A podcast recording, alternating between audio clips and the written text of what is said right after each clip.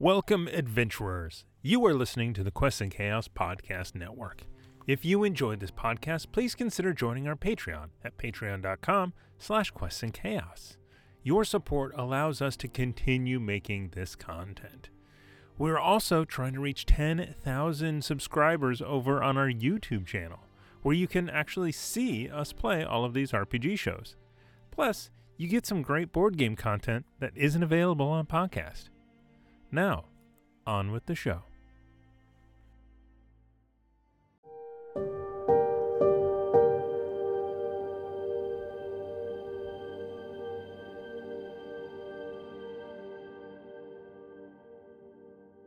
Hello, internet friends.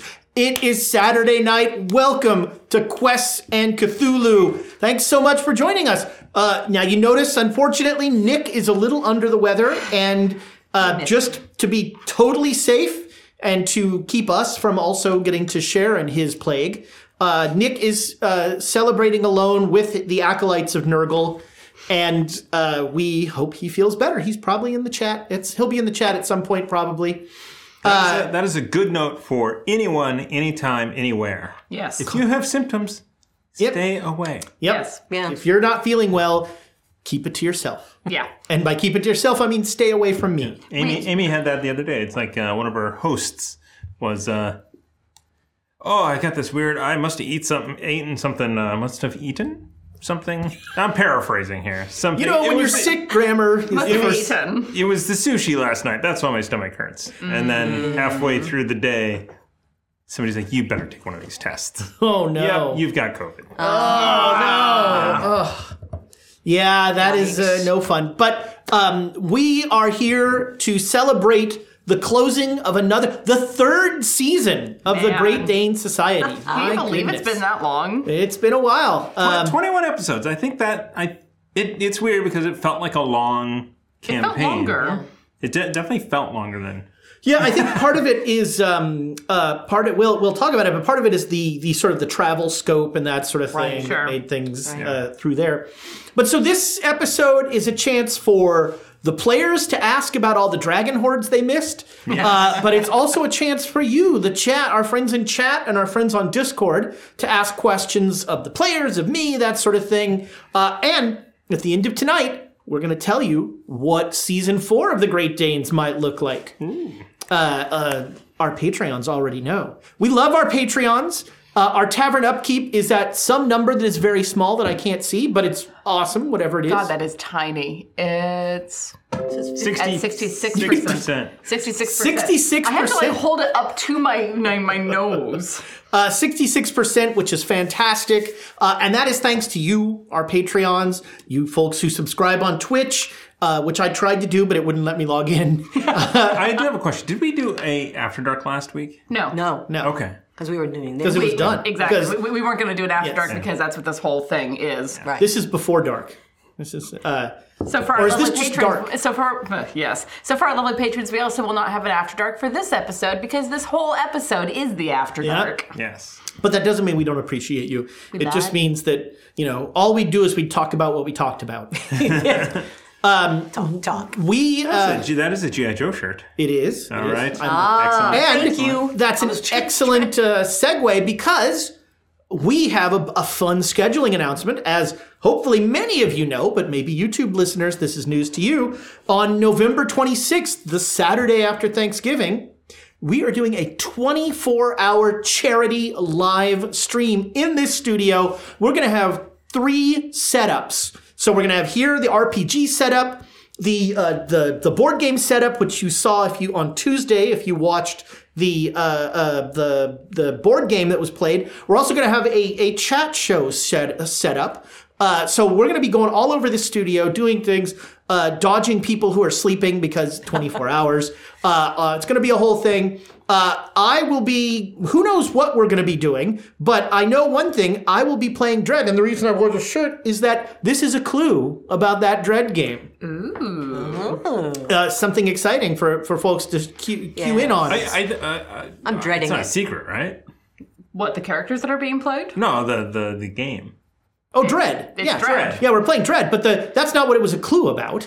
Well, the Baroness is running Dread. well, she just give it Yeah. all away. Uh, yes, the Well, you Baroness. You, actually, if you want to promote something and get people to attend, you have to you have to promote the thing that makes I it like the attendable. tease. The Yes. tease. Yeah. Yes, uh, the, the, the Baroness is going to be running the Dread game, and I'm running the D and D Mitten. Yeah, there's gonna be like a- in the evening. Six hour mitten or something. It'll be it'll be just under four hours, and I'm going to be enforcing that because Nice. uh, Thomas doesn't think I can. I, I, think, I think it's I okay. Challenge accepted. the ceiling falls. And, Uh, t- t- I've never played a tenth level character. I'll just say that. That's okay. I've played several. Okay. I hope Matt has. Yeah. Uh, yes, I will be sitting down with Matt and his character and his character, whoever, uh, whatever it turns out to be, from our lovely patrons. yeah, our patrons made the characters for the mitten, so that's big fun. We're still it's still open until tomorrow night. You you can still submit uh, characters. Go into the Discord and the Patreon Mitten Return section uh, to submit your characters. We had a fantastic individual join the Patreon just to make a character for the Mint. Thank you, Adam. Nicely Wow. done. Who uh, also, if you are into podcasts, uh, Inspiration Point with Andrew Gertzen and Adam Power. It's Yes. a fantastic uh, podcast. I'll actually be bingo style, playing three different characters at once. I'm just going to have them in front of me.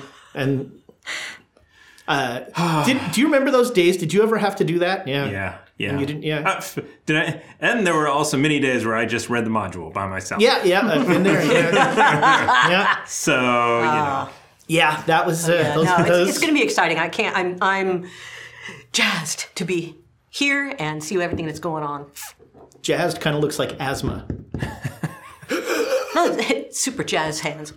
Super jazz hands. super jazz hands. Well, there will be that. You know, that that'll be uh, if we if we play a masks game. That'll be uh, the super jazz hands can get involved. Or uh, Mutants and Masterminds. or mutants and masterminds. Although it seems more a masks idea. Say than- jazz. Maybe I, I've I've seen some weird concepts come through when when I played Mutants and Masterminds. It's true. It's true. I'll be a mutant, right? Uh, the the charity stream going to be 24 hours, and it is for an amazing charity. We are going to be supporting the American Foundation for Suicide Prevention, which is uh, uh, I went and I checked out their website and looked at the great work they're doing uh, in terms of setting up programs for people uh, having voices that you can talk to when you are having these feelings. And I mean, that's the most important thing. If you are struggling, if you feel, uh, if you're having ideation or anything like that, having someone that you can talk to who is not judgmental, is not going to try and uh, uh, uh, uh, is not trying to do anything but just talk and listen to you is so important, and that's a big part of what they do there. Uh, can't say enough good things about the cool uh, work they are doing, and so excited to support that work. Yeah. And we definitely did, you know, research through the charity like watcher things to make sure that they were using as many of those dollars for actual services rather than, you know, They had a dollars. really high rating. It was it was pretty good. Yeah. Speaking as a nonprofit employee, over the overhead ratio thing is is an unfortunate litmus because you know taking care of your employees is a good thing. Now, don't Yes. over you know like don't abuse that, but. uh you know, we we went. There was a real phase in the early 2000s where everyone was like, "Well, this charity is using 10% of their uh, of the of every gift for overhead, and I can't give to them." And it's like, well, you know, Ten percent is fine. yeah, Thirty to yeah. forty percent Right, is when I start to you get know, squinty eyed. it's those foundations that give 2% of whatever to charity or Yeah. something. Right. All Yes. I know is that when I do start a charity, I won't have a million dollar salary, but I will still be doing good. Sure. I actually I think at that point you'll be doing well. That's a, Wah, wah. Do do do. oh my lord! oh no, Dr. Phil in his Do back. not start pulling the accents out now. Start. Yeah, we're gonna. No, no, we'll have to have an accent off. That's what we'll have to do. Uh, yeah, yeah. Oh, we should uh, we should. I did that. Remember Yes. for Oh, uh, yeah. for Alondra's game? Oh, we I should had a it. table, and I would just every time somebody gave bits, I would roll, and my my accent would change. Oh, all right, good, good, good idea. The uh, we have some friends of the show that we want to shout out as always. Uh, I I didn't bring dice. This feels I mean, weird. we have we have no dice that need rolling today. But our friends at Birds of Paradise, the official dice of the Great Dane Society, we roll them. You should too. Birds of Paradise, you can use our code at their website. It's probably something with dice in it. Uh, you can enter our code chaotic at checkout and you'll get 20% off of whatever you order. And there are some gorgeous dice on there. Uh, our friends at Hero Forge, you can make a mini of your own character. Uh, you can finally design that, uh, you know, that what was it? There's something in the Discord about Tabaxi barbarians or something, and you can you can make that into a, a Hero Forge mini. Uh, have it in time for the mitten, so you can uh, you know you can show your love for the characters by having the. It'll be like uh, you know basketball games. They have the big heads, the Oh, yeah, yeah, posters. yeah. Just hold up the Hero Forge mini of your your favorite mitten character. Uh, but you can use our code there, bit.ly slash QNC Hero Forge, and uh, we'll get a little kickback on whatever you do, and we appreciate that. Uh, Nord Games, awesome people. You can use Chaotic20 there and get 20% off of your order with them. How did their, is their Kickstarter done? Is it, Uh, it's a good question. I think it's I, ending. I did. soon. I did back it. So Yeah. Well, that changes how how you see it then. Uh, but they have an they have an amazing Kickstarter going on for all sorts of cool stuff. Uh, you can they've got a ridiculous website that I'm not even going to mention. but if you use our code chaotic twenty there, you're going to get twenty percent off of all your Nord Games stuff. it has 11 days to go. 11 days. They're at 171,000 dollars. Nice. Because it ends at the beginning of December, if I remember correctly. Yeah. yeah. I hang out in their Discord periodically. I don't say anything. I just lurk. So, uh, yeah, just a, a sneak uh, sneak peek behind the business curtain.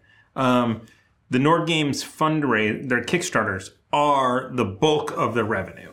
So, you know, it's like that's what they use to develop a lot of these products, you know, and get them out. So, yeah, 171,000 is a lot, but still, you're paying for them to. You're make paid all to make that let them keep do awesome things. Exactly. Uh, and they are well worth supporting. Very much Uh, so. They do good stuff.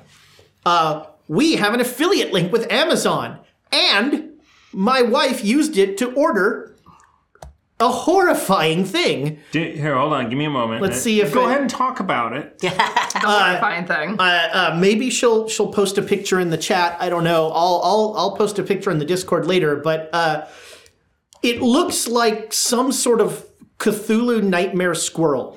Uh, it is a squirrel finger puppet, and it is a head and four paws. Uh, that that you know is is a terrifying. It's it's. I'm not sure if it's worse off somebody's hand or on somebody's hand. It's pretty bad either way. yes. Uh, but uh, she used the Amazon link for that, which I'm sure really added up. I'm sure the the I hope you didn't pay more than five bucks for that.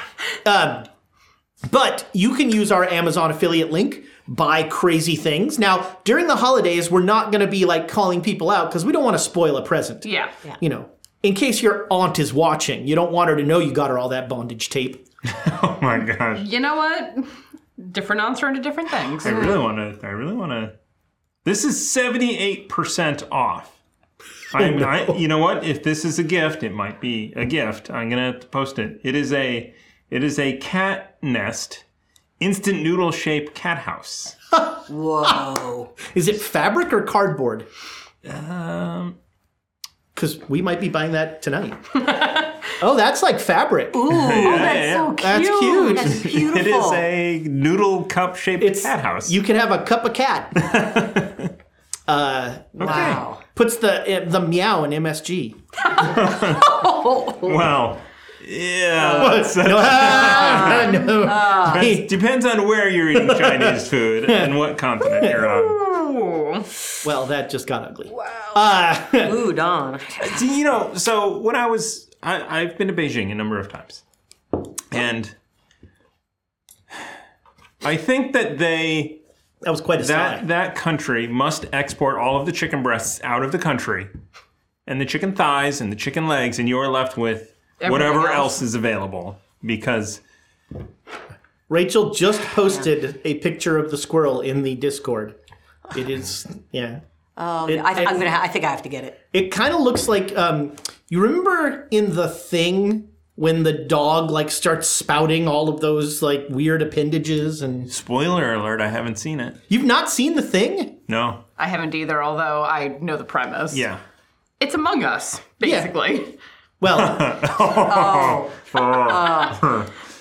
Well, am I wrong?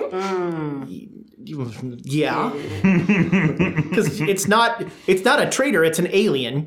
It's some sort of like I mean, that's basically what, what Every- the traitor is in Among Us. Have you, have you ever seen them, them like open up and have like the stomach mouth with the tongue that pierces through you? Oh. That is not a person. That's a traitor or an alien rather. I've only played I've played Among Okay. Us, you know, some, but uh, the thing though is I have tried many times to like translate that to Cthulhu. The challenge is like uh, if so so the, the the the the real trick to the thing is that you don't know who's an alien and who isn't, and there's only one. Uh, but so the player elimination aspect is tough and sort of you know saying okay you're an alien and and you know then they want to eat somebody else or something and become that person. How do you handle that? Uh, i've uh, me and another uh, uh, me and my buddy gil were trying to figure out like how we would do this and it it's just it's too hard. We were going maybe two different tables or something but it it's an idea that is like rife for really anything. If you wanted to do d&d you'd have a doppelganger who like was a mem who joined like I've always wanted to do this actually like start a campaign and I'm just a doppelganger and I'm just like nope I uh, I'm a third level wizard that's me Totally a normal person. uh, uh, and then at some point but the Why do you only have a slam attack? That's so weird. There was an NPC in Waterdeep Dragon Heist who was a doppelganger, Yeah. wasn't there? Yeah. You know what I don't get about the do- doppelganger stat block is they have a slam attack. Right. And that's dumb. They should have whatever. right whatever the the- form yeah. they are Yeah. I mean I guess the point is if they're that's in their natural form Yeah. and then whatever form they're in but I don't think they get the abilities right of No, I don't know. I mean, not. No, I, I, no. I don't know. I haven't. I haven't looked deeply enough into they're just they're just uh, like shape- if I'm a if I'm a shape-changing. doppelganger mind flayer I'm not psionic blasting you no, Right, right. not unless you're you know secretly a soul knife rogue under it. Then you still have psionics. I mean, yeah, yeah, I mean, I think it would, it's it's worth statting. You know, having levels that you can put into a doppelganger, mm-hmm. yeah rogue or Yeah. wizard. Sure. Yeah, that would be the more interesting thing is Yeah. turning, you know, treating the doppelganger like they now treat a bunch of different monsters in there where you can. Yeah, you could also just be a changeling. Yeah. I think would be. The changeling, yeah, that would make a lot of sense. I mm-hmm. mean, that's what Matt is. Yeah. Um, look at that. We've already talked more D&D than we have Cthulhu. Uh, and I think, so I think that's it. Are we going to do the the opening Why thing? not? We No, don't- no, no. So, podcast listeners, you, you're getting a, a rare. In, this is this is where the good stuff is. Um, so, thank you all for coming along for this long journey. Uh, these 21 episodes, uh, and, and Children of Fear. Uh, and so, I just want to start out by uh, uh, thanking you guys for uh, uh, the that awesome story, and and also thanking Amy and Dan who sat at this table and were part of this Yeah. story. Uh, it was awesome to have Dan here for. Dan did such a good job as Tiger. It was, Yeah. He was hilarious. he was totally game too. I still, uh, uh, you know, like he showed up in the studio and I was like, "Hey, do you want to play Tiger?" He's like, "Okay." Hey, do you want to kill Tiger? okay. I'm, I'm sure he got that grin that all of us in the redacted reports know well. he was he was very game to play along, which was fantastic. And uh, uh, Amy, who I've said many times before, is probably my my muse in role playing. She is uh, she is always fantastic to have at the table. Someday, probably when she retires, uh, we we will have her back. Until then, she belongs to multinational corporations. It's- Uh, because you know, it's darn it, the, t- she's too good at what she does. Yeah, we were doing the math. She's going to be out of the country for 18 days in December. Jeez, Wow.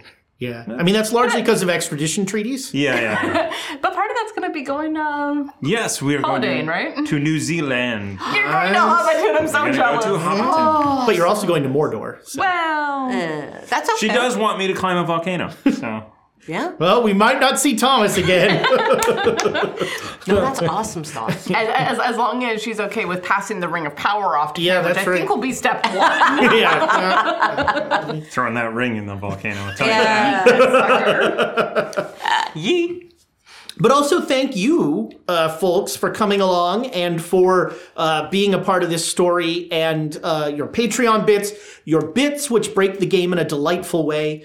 Uh, and your, your your ideas and the con you know the the sort of uh, you know like even conditional bits give us so, you know they give us an idea they oh yeah maybe we should blow something up you know that we, we never not thinking about blowing something up. Let's be real. you know when here. Amy's not at the table there's a lot less blowing stuff up True. and random fistfights. and and and drunken uh, fistfights. but um, so this campaign, you know, the kind of has three different arcs. Uh, it has the the beginning, the travel log, the the Silk Road part, and then it has the uh, oh, we're gonna do the ritual, and you know the, ri- the kind of the the build up to the ritual is the second part. Uh, and then the third part is the oh crap, we did the ritual. Now we have to do the real ritual uh, part, Yeah.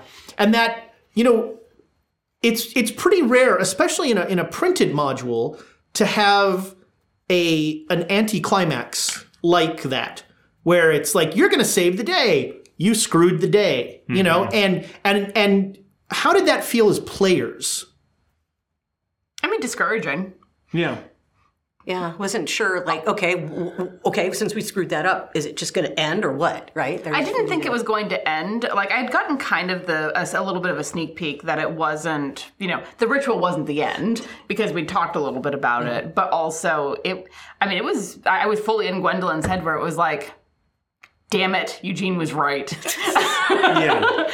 that was the worst part. That, that Eugene was right. I, I, I mean, uh, there. I would have. So Dimitri would have stopped the ritual before the killing if he had not critical fumbled his like con check on on the drinks. Because me as a player, I was like, no, I'm not going to do it. Yeah. But I, but I'm like, ah, my character's tripping balls. I can't do anything. yeah. Yeah, that that I mean that was an interesting aspect of it. Uh, it is hard, uh, you know that that switch, and it's it's actually tonally this campaign, um, partly because of choices we all made, uh, was kind of more dour. There was it was definitely more downbeat Yeah. than than some of our other stuff. Um, and and I think partly that was um, partly that was because of Eugene, where when you Yeah. I know you're watching, Nick. and and look, this is this is no shots fired because I love everything Nick does. Oh, yeah, no, Uh, he's great. Later on, I'm going to be sharing some of the Discord messages that Nick sent me about what he wanted to do with Eugene, which are fantastic. But uh, but having so I'll make the counterpoint. Uh, the Stars Are Right crew did this campaign. And the end was this plucky, like, we're gonna do this together. We'll carry you up that mountain, Mr. Frodo. You know, and and it was it was a very different vibe than ours, which was this grudging, like, I guess we have to do this together sort of thing. uh, which, you know, neither one is positive or negative. It was just uh, interesting that that tone and sort of, you know, the lack of um, the lack of trust uh, amongst the characters. Now, lack of trust amongst characters means that there's tremendous trust amongst the players exactly. which is an important point to make. Uh, and and you know, to go behind the curtain, we definitely talked uh, as a group at times about sort of if we're going to do this, here's what's going to happen, and and how how we move forward from that. Uh, but it, it it was sort of. Um, you know that did you did any of you find trouble sort of getting that motivation to to get your character to keep going Oh yes. I mean, yeah, definitely, absolutely. definitely, definitely. You know, that's. I mean, the whole thing with with Helen. Helen was like before she passed. She was thinking, you know, how are we? Who sacri- The sacrifice was like the big thing. It's like. Who are we going to do it? How are we going to do it? And she was like, "Well, I'm the youngest, and I don't have anything to, you know." So, so she was trying to, and that's I think that's part of what got her so, like, not talking is that she kept thinking, "I'm going to die." and then she did. So, um, you know, she she she knew, but at, at the same point, that was a very uh, that was shocking. it, it, it was difficult. Like there was a bit uh, right after the ritual succeeded in what it was supposed to do, just not what we wanted it to do. Where uh, I said out of character that Gwendolyn was, was considering killing herself, and Dimitri immediately was like, "Yeah, I'm going to shoot myself." Uh, on it- the on the flying ship yeah Uh, I think there was No, or no. it was it was immediately a- uh, uh, after the ritual. Like you had to get us into Shambhala very quickly to keep that from happening. That's right yeah um, and that's actually why uh, i wanted to do that coda at the end of last episode of getting you all to heaven Yeah. uh, to sort of bring that uplifting note at the end Yeah. to sort of No, you know to to to because otherwise the tone of sort of well we saved the world you know but at what cost um you know is sort of a, a weird ending and and the you know the, Very the very Lovecraftian though. yeah yeah but i think you know that can be kind of one note Oh yes, hundred percent. yeah. Yeah. Like, you know, I would not ever again do a bait and switch like the ritual. Because I think you can do it once and people are like, okay, that was kind of fun. But if it becomes a shtick, you know, that then, but that that's sort of a, uh, uh, uh, uh, you know, you're you're you're taking advantage of things, and and it and it becomes a crutch. and people don't trust you either because they're like, no, that's not gonna. No, no, no, yeah, what, that's not gonna work. And I mean, there there's a certain amount of. So the difference with the, with uh, uh, our second campaign, Down Darker Trails, was as you've pointed out, you were basically creating the whole story. If you had tried that in Down Darker Trails, uh, we would have stopped trusting you. I think. Yeah. But because it was in the written module, like it's it's part of what's in there. And I think it's less of a trust of you and more of a like, is this in another written module? But I trust you to not mess with us like that. Yeah, and and that Again. trust at the table, yeah, that trust at the table is a big part of all of this, and it's it's why Nick can do the crazy things, Nick, or and and Amy as well can do the crazy things that they do at the table, and even Thomas. I mean, you, uh, I that the stuff you did in the flying ship, you know, where you were like. Uh, you sat on the bullet. Uh, D- D- Dimitri had checked out a while. Yeah. Well, and, and, and I will say this because I know that there was some concern about the way that, that Gwendolyn and Eugene interacted. Nick and I talked frequently. Uh, we checked in with each other constantly to be like, are we okay? Are we good? And I trust Nick implicitly, and he seems to trust me well enough that it's like, yeah, no, Gwendolyn hates Eugene. Does not trust him as far as she can throw him, and she's not a very strong woman. But I trust Nick, and he trusts me. So we can, you know, have these huge arguments in character and afterwards go out and get a drink together. Yeah. Uh, one of the things that I admire uh, uh, about Nick as a, as a role player is how what seems utterly chaotic is so planned. You know, he uh, almost like sometimes I'm uncomfortable with how planned it is. You know, poor Nick has to do with me going like, well, let's see what happens, and he's like, I w- here's exactly what I want to have happen, and you know, Somewhere between the two of you is a happy medium. right, yeah, There you go. Uh, It's like I need to have Archibald kill me. Well, that was Yeah. well. So Yeah. I mean, Yeah. that was the conversation. Like, so Nick, um, at the start of last, uh, before last episode, Nick and I are talking, and he was like, "How do we kill Decker? You know, we've got to get Decker out there so that you can." And I had one. I, I floated an idea that I had of like, you know, that that was not as good as what Nick had. Um, of like, you know, Eugene being the the Flash Gordon Hawkman swooping in at the last minute and sort of, you know, doing something to the children of fear to like hold off the ritual or something. And Nick's like, what about if Eugene can get there, but he just needs a skull? But for the ritual. And that's why the skull thing became so so important. And I was like, that's so much better, you know, because it's just creepy and weird. And it shows that like Eugene is, you know, Eugene does the right thing the wrong way for Everything. hopefully a reason. uh, um, and and you know, as a GM, that's what I love. I love players that come up to me with big swings and say like, "Hey, here's what I want to have happen." Uh, I I think that's super important. Like when I run a con game, at the half point of the con game, when we take the break, you know, if I'm running a four hour game, two, two and a half hours in, I will say, is there anything that needs to happen in the second half of this game? Hmm. Just ask the players. And if somebody says we need a car chase, there's going to be a car chase in the second half. Which is something that, that I respect a lot about you as a GM. You did that with uh, Masks of Nyarlathotep as well. When we knew we had, you know, seven episodes left, it was what has to happen for your character in order for you to get closure with with the story. Yeah, it's a different thing in a campaign game because then it's about what what you know how how do you, what what in your story still needs to like be wrapped up. Yeah. You know, um, I mean, the, the, the con game is the microcosm of that. yeah, it's just that on speed. Right. Yeah, because you still want to leave people with that satisfying experience at the end, whatever that might be. Yeah, and and it's it's a it's also about you as a GM getting out of the way of what you think has to happen and letting and and saying what do you what what needs to happen for you, you know, for the players because oftentimes you know they have a vision of the game Exactly. and or some you know they know what needs to happen for their character and like you know Nick's an example of that he's very good you're very good Tiana about telling me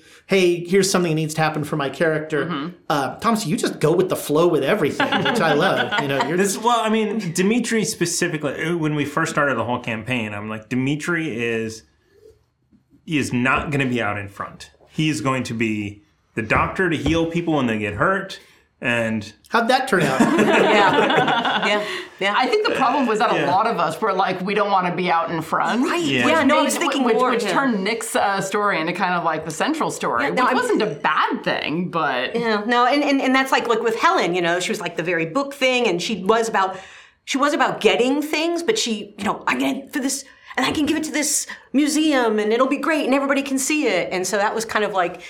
You know, that's why she kept going, oh, this would be great to take with us because we could put it in a museum and everybody can see it. I've seen it, you've seen it, everybody can see it. And and that it's not a it's not a uh, not a thing that you could do all the time and it doesn't, you know, it doesn't help you when Eugene goes mad.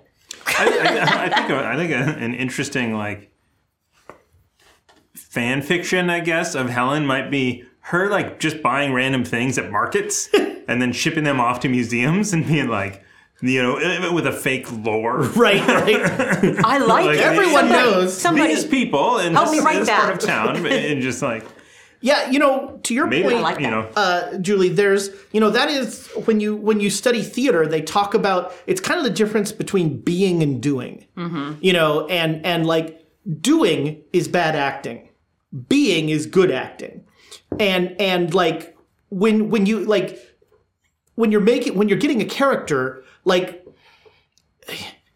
I have incredibly like conflicting thoughts about playing a character because my one thing is find your thing and hammer it. But then the other thing is don't become one note. Right. You know, which is which, is- sounds paradoxical. Yeah. You know, but but it, it it's it's you find that middle of like, you know, everybody knows what your thing is, but you're not like that's not your own that's not all you are you know you're you're you're you're still a three-dimensional thing that does other things. And so like so for instance when i when i was making less i was like okay my one thing is he's a southern louche who likes to drink and that sort of thing. And then i was like oh but he also eats people. Yeah. you know. They, um, wow. it was interesting. which actually i, love think- it. I, I i did i spring that on you You did. yeah yeah Not in the middle of the game, though. Yeah. You, you did tell me that in advance. Yeah. Uh, the, the springing it on me was it happened in the middle of combat, which was when I was a. but Okay. um but but that but so that's an like when you're when you're bringing your character to the table you know so like you were talking about how helen was like i th- this is my thing but i can't do it all the time you know and so then the trick becomes how does why is that her, you know why does she want to do that and and how does that motivation then kind of reflect on other parts of her life you know and and um Yeah. and and you know I think that uh, uh, Amy ran into some of that with Tiger too, where Sure. you know she was worried that Tiger was kind of one note and was Never. Amy, if you're if you're watching this, never. Tiger always surprised people. Tiger was fantastic. I was a big fan. so uh, j- you speaking of Tiger. Oh, Uh, so we, we do have a lot of questions in the chat. Thank you Oh, for good. highlighting them. Please use your channel points for Yes. something. For the love of Christ, use them for something. So uh, Tomago Tora says, "What do you envision Terminator guys heaven to look like?" Uh, it's a target show of just like of just like innocent people that he Well, if we're can mow down. back. Well, yeah, that was. I mean, that was you know because Tiger was Tiger and Terminator guy were They were they were very close. they're yeah. tight. Uh, they're yeah, very it's the tight. They were Yeah. uh, they T- Tiger probably thought Terminator guy was actually yeah Terminator guy is probably like not in heaven. No. You know, to- Yeah. he's he's probably like you know it's going to be a while before Terminator guy finds anything close to enlightenment. That, that, that, that makes, makes sense. Yeah. So, one of the questions that came in, we can't actually really talk about because Nick isn't here. Uh, Oh. But NGC457 asked, what, what the heck was the story behind that actor guy anyway? I can kind of answer that because Nick and I talked about that, and I think you talked about it with him more. Well, so he has for months wanted to do. He had wanted to do a um, a character that was essentially a joke. That was an actor who was training for a role and was totally unprepared for ever. You know, like he he was a good enough actor that when you're in the bar, Decker just seems like yeah, Yeah. you know. But once anything actually happens, and Nick super subtly started that even when you were like when wait uh, what are we doing? Are we you know he started like as soon as you were out of the city he started like not being so decker was like not sure of himself and he was but it was it was subtle. He was he was slow playing it and he's like well i'm not sure you know and and that sort of thing. Um and then he only had like two episodes to uh, well that so that was and break Decker. Yes. that was part of the, that was part of the problem was that you know Decker is a better joke if he goes like a five episode arc Easy. Mm-hmm. Uh, um, just because the setup was like you know it was boom boom you know mm-hmm. just uh, here's Decker he's gone Yeah, Nick, Nick was very much of the opinion that Decker only worked when we had like three or four episodes left. I disagree. I think I think it would have been better for him to come in about partway through. Yeah. and you watch the slow collapse of all of his facades. That would have been way more. yeah cool. I i- if I had it to do over again I probably would have done Decker instead of Kingdon Ward sure. Yeah. but I really liked Having a child of fear to mess things up. Well, yeah. So Kingdon Ward was set up from the beginning. Like Nick wanted to play a bet. He wanted to be a plant, It's fun to be a bad guy, isn't it? and, and so he, uh, you know, is he and that I, in the module the Kingdon Ward being? no, Oh, okay. no. Kingdon Ward is not. He's he's Kingdon Ward is in the module as a potential person you can meet in Tibet. Ah. the so funnily enough, the the Stars Are Right crew had him show up as well, and he was hated. Like uh, uh, he uh, the guy like for whatever reason. So like when I was I was saying like in ours, Frank Kingdon Ward is a member of the Children of Fear, and they're like, well, he might as well have been in ours. It was like it was it was very, like they just didn't like the guy. It was very funny. Oh, my goodness. Uh, the ukulele thing did not go over well. That was Yeah, but you know what? I mean, if, mean, no if, one likes if you start with a harmonica, ukulele, it's a step up. Yep. Yep. Yep. You're not wrong. oh, that's outstanding. Um, but so Nick wanted to, and and he wanted to play that, and so I was like, well, okay, and and I liked the idea of making Kingdon Ward a Children of, of Fear because one thing where I think this module didn't do a great job was the module is called Children of Fear. The Children of Fear need to be like a thing you recognize, and they don't. It's not until the second half, the ritual, that they really get involved, and then there's just a guy who's their leader Yeah. that you Yeah. you know that you meet, and the only time you really meet him is that. Um, that scene where in the city where he tries to like talk you out of doing it, and I'm like, well, that just you know that doesn't matter. There's no there's no punch to it. If Yeah. you, like that that's a problem that I really have had with this with this module. Um, masks worked so well because we had the we had the, the Black Pharaoh just constantly like leaning over us, going. I mean, you can move your piece there if you want. It's a mistake, but you can. Like we we had this huge dimensional thing going on, but we had this one personal connection to it all, where it's like, no, we hate you.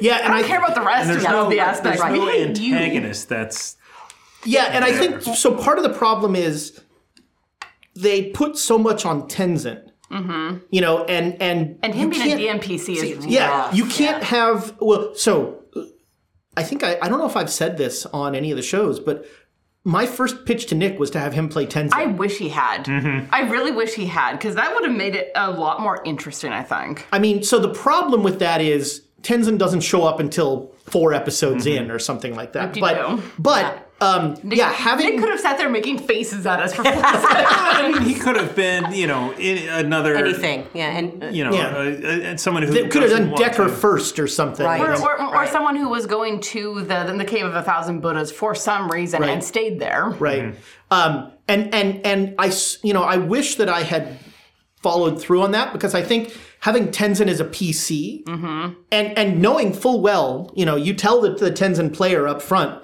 here's everything that's happening here's uh, everything you know you know you've got all these cool powers you can do all sorts of neat things but you're gonna die Yeah, And you're it's gonna- be, and- it's and- gonna be for nothing. yeah. Yeah. Um, and I, I think also if Tenzin were a player, that dying for nothing would have meant like that would have been a better moment. yeah. Um, just because you know I was I was keeping the trains moving, and so that didn't really have the weight you know of, Yeah. of Tenzin going, and it all the, the structure of the module. Tenzin is DM NPC and sort of protagonist, you know, means that you can't have that antagonist Right. that, uh, you know, because, yeah, if Nick's playing Tenzin, then I'm having the Children of Fear like hunt you across the sands, Right. you know, and That would have been better, I think. Yeah, Yeah. it would have been a more interesting, a more act. Um, And more active. Yeah, a lot of this module is very passive. Yes. A lot of this module happens to the characters. right. And I think that's why I've had such a hard time with this module is it's like we never really felt like we had agency. And that's not your fault. No, Like, no, you, no, you no. gave us a lot of room to have agency, and I think we had more than the module allowed for. It's just a fault of the module. Yeah, I think there's micro and macro to that. I think on the macro level, there's no agency. You know, yeah. on the micro level, there were moments where you could have done things and, and that sort of thing, and you did do different things and that sort of thing. But uh, uh, for the mo- for the most part, the sort of the overarching part of it was uh, kind of well, we're going to go here and do this. Why? Because because Tenzin told us Yeah. to. Right. Was this uh, seventh edition first module, or was this a remake of a previous edition? No, this was a this was a this is a new this is a new campaign. Okay. Um, and and look, So, and Lynne Hardy is who we blame at all? I'm not blaming anybody because uh, many, many parts of this module are really good. Yes. Like the individual, the the individual sections of this module are excellent. There's a lot of interesting moral quandaries Yes. that are written into the thing, and there are a lot of very interesting set pieces, and it's very good at um, making the making the Silk Road a character kind of in the game.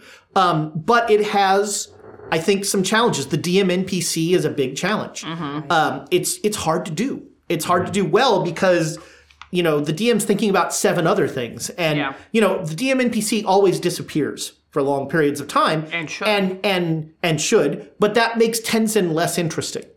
You know, Tenzin is more fun when he is like there all the time, kind of being weird guy who doesn't like wheels. Is it possible? I mean, is it possible to do the module without Tenzin?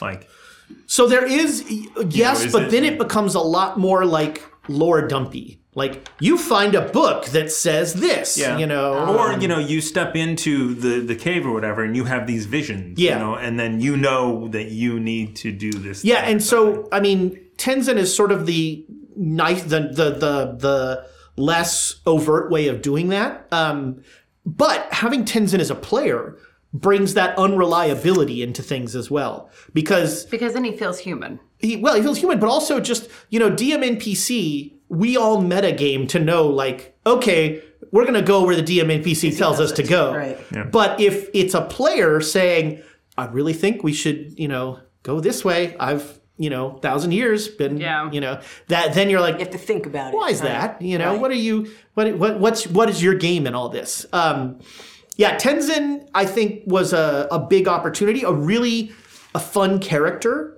uh, that, that I think would have been much better as a player. Um, So, eh, so on in, on that regard, this goes to another question that is in here. Um, what happens if we don't let Tenzin die during that ritual? Yeah, what, what happens if there is no human sacrifice? uh, the ritual fails. Uh, although, really, what happens is the children of fear come and do it. And so it becomes like a pit. Like if somehow you had all passed your con checks against the uh, against the hallucinogenic and stuff like that, then the children of fear attack, and they do the ritual. Uh, uh, they drive you. They drive you off and do the ritual. What if they slaughter the PCs? Uh, it could happen. they're they're pretty powerful. And, well, 'cause, I and, mean, and, and Tenzin, because like the whole, you you said early on that uh, Tenzin's whole thing was, you know, if we drop off for whatever reason, he'll go find someone else. Yeah. Another group of people. and and that that's actually in the he mo- in the module. They're like, you know, uh, if Tenzin dies, then you know you start having the visions of like doing things, and Mm-hmm. you know you smell peach blossoms, and you've you know. By the time he dies, you've probably gotten some idea of what you have to do, Mm-hmm. uh, and then it just becomes sort of hand holding to get you where you need to go. I, I would I would feel like if we were especially given where the characters were at that point, if we were attacked, we would have just fought to the death. Oh yeah, Yeah. we would have just. And then just game over. we would have died. Yeah, I, I mean, it would have been a discussion. You know, it would have been a discussion of whether we want to. You know, is that our story? Is that you And know, sometimes that is a perfectly valid story. yeah, yeah.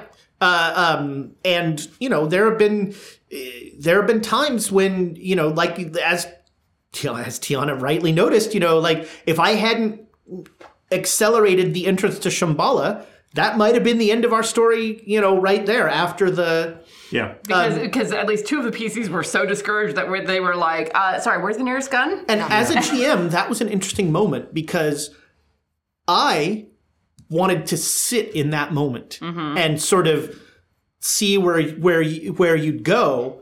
Um, but you guys were already so in the moment that you were just like, "There's only one place I'm going," and it's you know. And so then I had to be like, "Oh, wait a minute, we better we better zip this forward."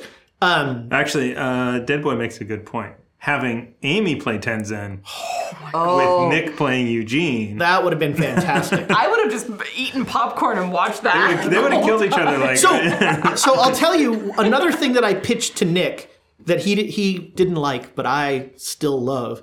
I wanted his children to be the children of fear, Ooh. okay. you know, and I I I don't wanted. know, my nephews were pretty.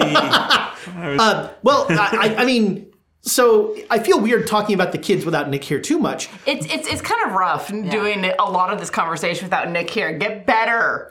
But you know, it was like when he first started pitching those ideas to me, um, I was like, oh god, we already have a DM NPC. You know, I, I'm not sure, and you know, he, in a beautiful, sweet, innocent kind of way, never saw those three metallic horrors um, as anything bad. I'm so glad he didn't. yeah. Because the moment they showed up, Gwendolyn was like, the fuck, you say? That was, how many episodes was that sort of a secret? Two or three? it was a while. Yeah, Yeah, it was it was just here for a little bit because like Never they tell Dimitri a secret. That's Yeah. that's, that's the takeaway. That's a Rule, takeaway. rule number one uh, Dimitri will not keep secrets. um, but like I wanted those I wanted his children to be sort of that final you know and I I was thinking a little too old school you know 80s D&D of like there needs to be a big bad guy at the end. And when Nick was like no I don't want that to be the kids I was like maybe there doesn't. You know maybe the end especially as I started to like think about Buddhism and how the whole point of mm. Buddhism is that you just keep going. That cycle. The cycle, you know yeah. and mm-hmm. and having that cycle become part of the end of the story i thought was pretty meaningful And this is one of the reasons why you know you, you are a great DM is that you you no no serious because you do that and one of Dungeon the things Master. GM, Game Master. no i'm i'm an okay dungeon master but i, right. I look You're- terrible you're in ish. latex All right, keeper, keeper. I'll call you keeper. Um, but that's why, um, because you know, like we have these. I, I've, I've played with other people who stick right to the module and you do it, and that's cool, you know, because you could do it like that. But you you've been able to switch and change and and and move, and and that's been been very good. Being able to talk to you about these kind of things. Well, that's something that, that I've learned from from you as a baby GM with with things like Stormwreck Isle, where it's like, I mean, this is what the module says, and I generally keep to the lines. But it's fun to go out of to go out of bounds now and Yeah. again. Yeah. I find that sometimes that like if I make that decision, I'll be like, oh, this will be cool to do here instead, and then later on, because I wouldn't, I don't read modules all the way through. I'd be like, oh man, I Whoops. changed that thing, and that screws the whole story up. Yeah, you do. That's I why you mean, have to read the whole thing first. Yeah. yeah, that um, yeah, knowing what's gonna, knowing where everything is, definitely can help you with your improv. But, um, but then you know, then you just start layering, and I mean, you know, I see you're writing all your stuff. You know, for like chaos agents, you're writing all of that, and I, um, you know, I'm I'm pretty open. I think about how like the struggles that I had with Down Darker Trails because any when I write anything, I have a cool image, you know, or like a set piece, and I almost never have a third act, you know, and the third act is always a problem, and so um, one of the reasons that I love to like take something like Children of Fear, where you know we stayed fairly close to the module. Um, not totally. There was, you know, there's no like weird force shield protecting the the monastery. Or I did love that, honestly. I, I liked the. I liked. I liked showing that the children of fear weren't powerless, but that you know they weren't the impediment. Because that whole last part of it, the the antagonist of the story were you. Yeah. You know, you and and not I don't mean that like, you know, oh the players are the real villains. I mean the antagonists were like, are you even gonna be able to do this? Yeah. You know, as you struggled with your self-doubt and with, you know, all of that stuff. And that to me was more interesting than any fight with Franklin Kingdon Ward. which made it uh, which was actually really interesting then in that final episode because the climax of that episode was right before the break when Dimitri and Gwendolyn had that conversation. Yeah. Where it was like, here are my reasons. Here's what's going on. Th- that was one of the most emotional conversations I've had in a TTRPG ever. It was great, and I appreciate it. Um, after that, the ritual felt kind of anticlimactic. Yeah, it, the whole Which was rit- fine. Yeah, the ritual was. Um, I, I think even in any version, the ritual was pretty anticlimactic. You know, the the the interesting part of that whole final scene is who's going to be the sacrifice, Mm-hmm. and is it is it a fight? Is it a uh, not a fight? Fight's wrong. Is it a conflict? Is it a um, is it an easy decision? What does that mean to the other people, you know, and um, how quickly you all sort of accepted it was kind of interesting. And actually, uh, it was a there was a layer effect because the conversation that you had with Dimitri, Yeah. I really felt like kind of got him to the like I don't want to die place. Yeah. Yeah. No, I- that was that was I I, I really appreciated that. That was Well, awesome. and I didn't think about it until afterwards, but um, when it came down to it, it was going to be Gwendolyn or Dimitri doing the sacrifice. Yeah. And Dimitri was way, be- way better choice for it to be a lot less painful because Gwendolyn was not going to make that medicine check. Spoiler alert. Yeah, even with a 70 in medicine, I feel like The one time you couldn't kill I your patient. He was like Well- a fake doctor this whole time, just because I couldn't roll under a 70. I'm trying to think of other things that weren't in the mod. The flying ship is not in the module. Of course not. Uh, um, I just had to Was- get you guys into Tibet somehow. Was there a uh, was there an inspiration for uh, the pow- how the ship is powered?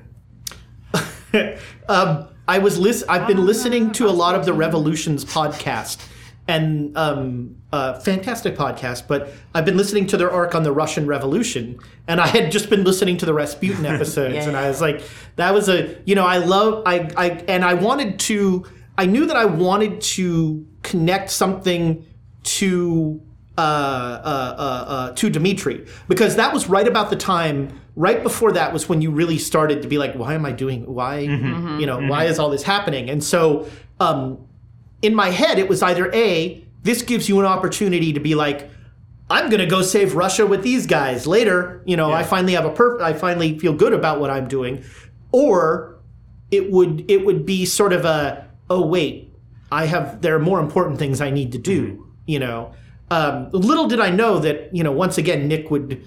Uh, so he tried to like take. He had this whole thing about how he was going to try and merge with the ship. Stars and stones. Wow. Uh, I'm looking at the message right now, and Cronenberg is referenced uh, uh, several times. You know, he wanted to. He he was like he had this whole idea about how he was going to take the ship over, and it's going to be a whole thing. But then you I shot think he mentioned that to to me actually. Yeah, I think I think epilogue. Uh, uh, you know, Dimitri found that ship again and is probably, you know, dropping bombs on communists. No, you didn't. You stayed in heaven. yeah, you stayed in heaven. You're, Stayed. Like You're- Gwendolyn almost said, "Go back. You can do things." Yeah. but you're but playing unicorn unicorn, polo. polo, Yeah. and Tiger. Like that was the other thing was once was you know good. once Tiger was. Yeah. Although who knows how Tiger got into heaven? That is. He conned his way past, Yeah, past, yeah. the, past the yeah, lions. Tiger is. Uh, and once he's there, no one's gonna kick him out.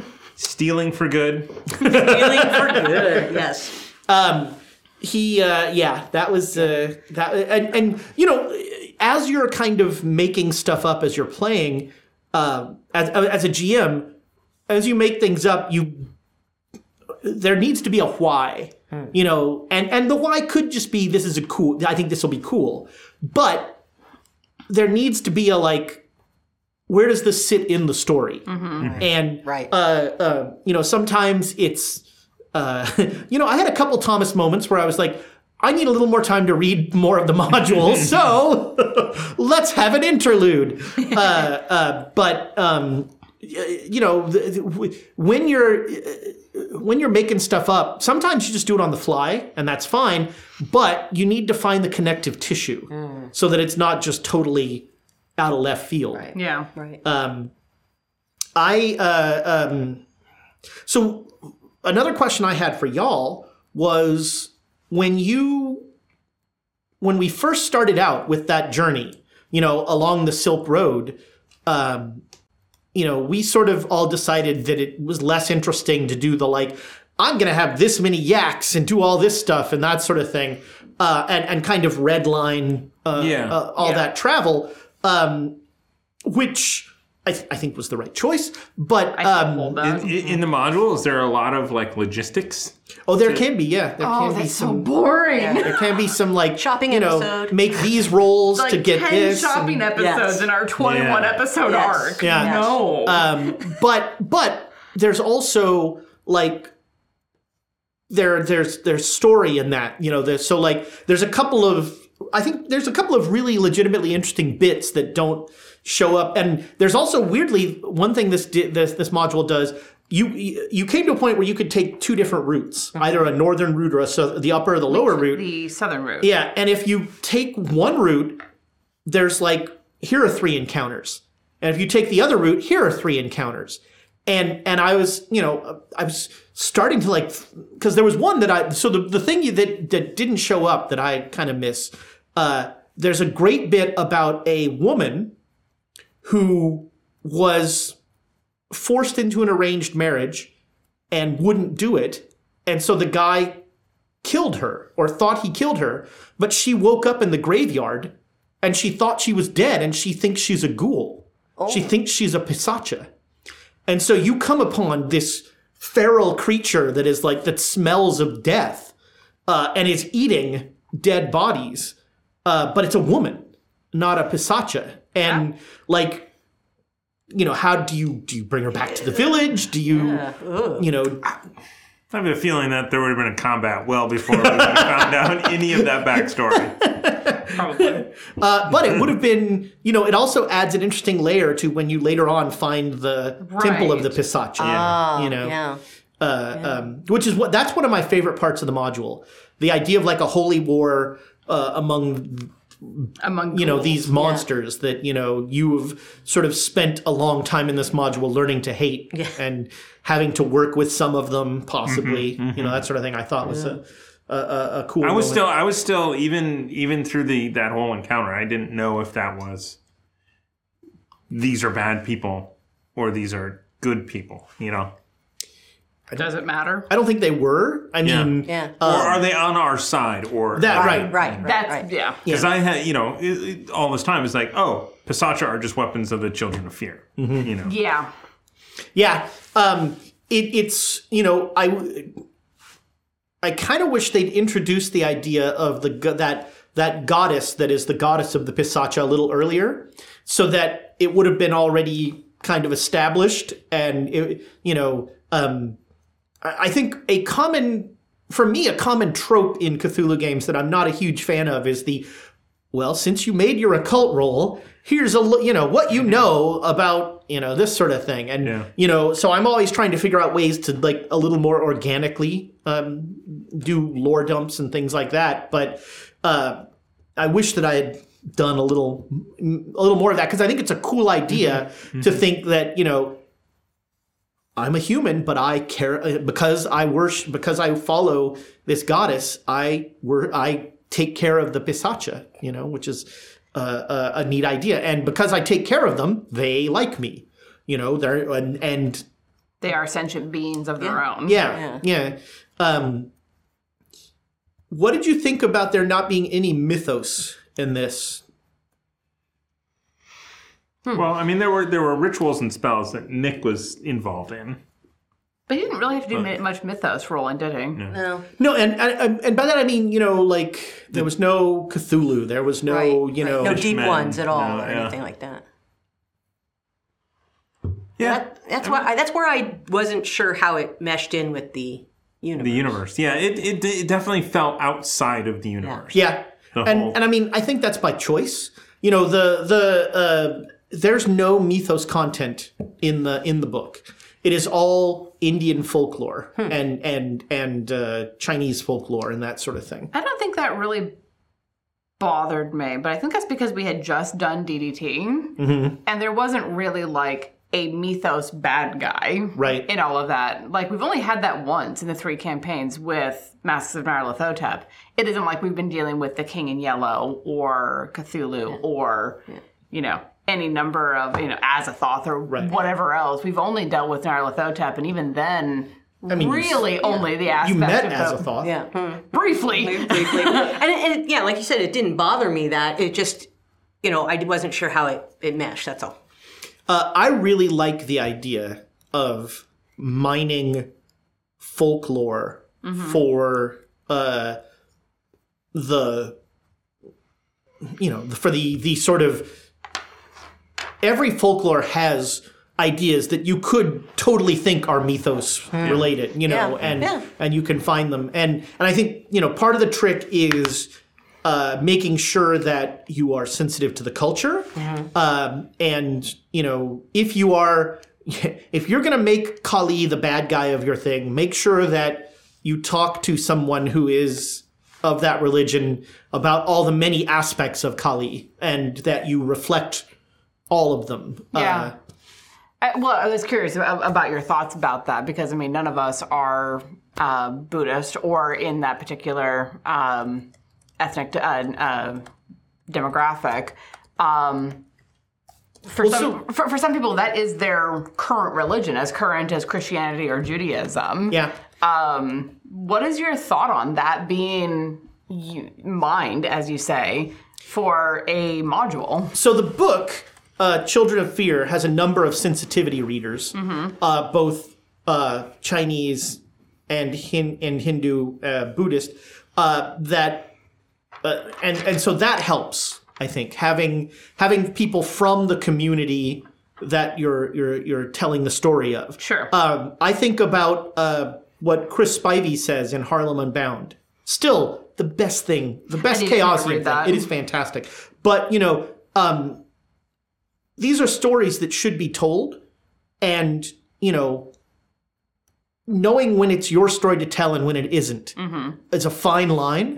Um, and you know, when you're, you know, I don't think it's our place to tell stories about slavery or something like that. But I think, you know, when you're when you're using parts of folklore, as long as you're using them in culturally sensitive ways, and as long as you are reflecting the cultures uh, uh, through their own prism, not through the prism of, you know, this is what this is this is what I read in the Idiot's Guide to Buddhism. Right. You know, like uh, uh, you know, before I ran this game, I, I read Journey to the West. So did Nick. He, it's it's a great book. If you haven't read Journey to the West, it's bananas. Uh, most of what I've been exposed to for Journey of the West is overly sarcastic productions retelling of it. Red is very good at retelling the stories, and her illustrations are, Uh, it's- I mean- amazing. It's well worth reading just because you know you think to yourself, this was written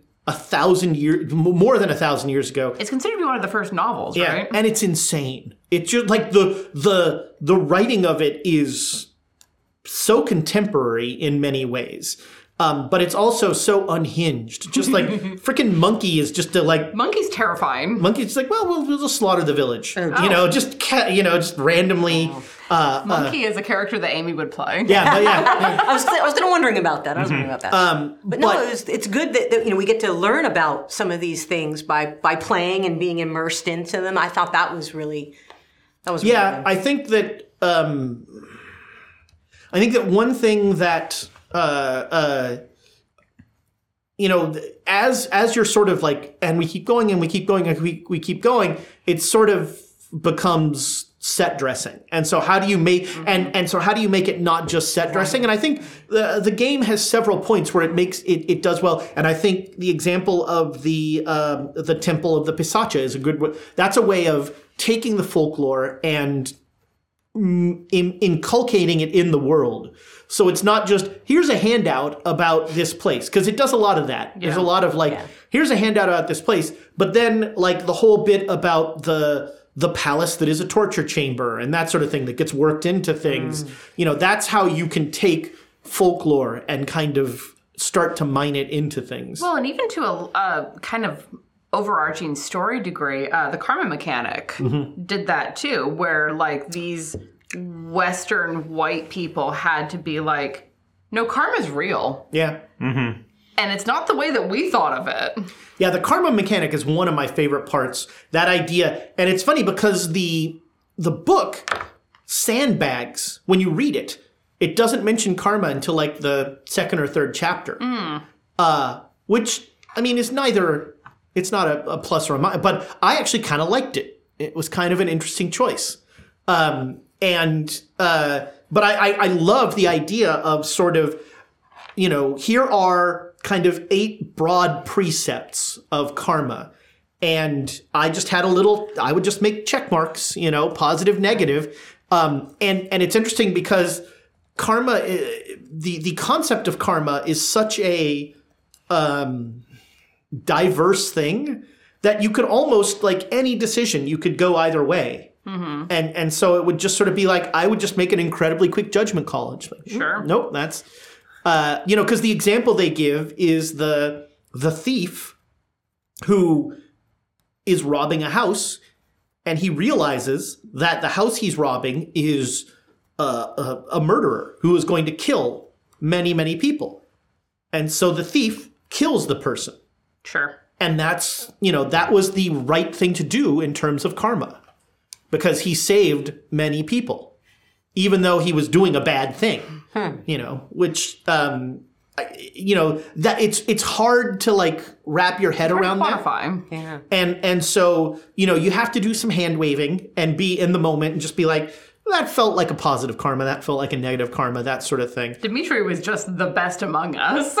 Well, I mean, part of that is baked into the character of like I'm a doctor. the doctor. you know Yeah. and and interestingly like in terms of karma you killing that poor guy that you were trying to heal is still the right karma move you know bad medical move but the right karma move because you were trying to help him Yeah. Yeah.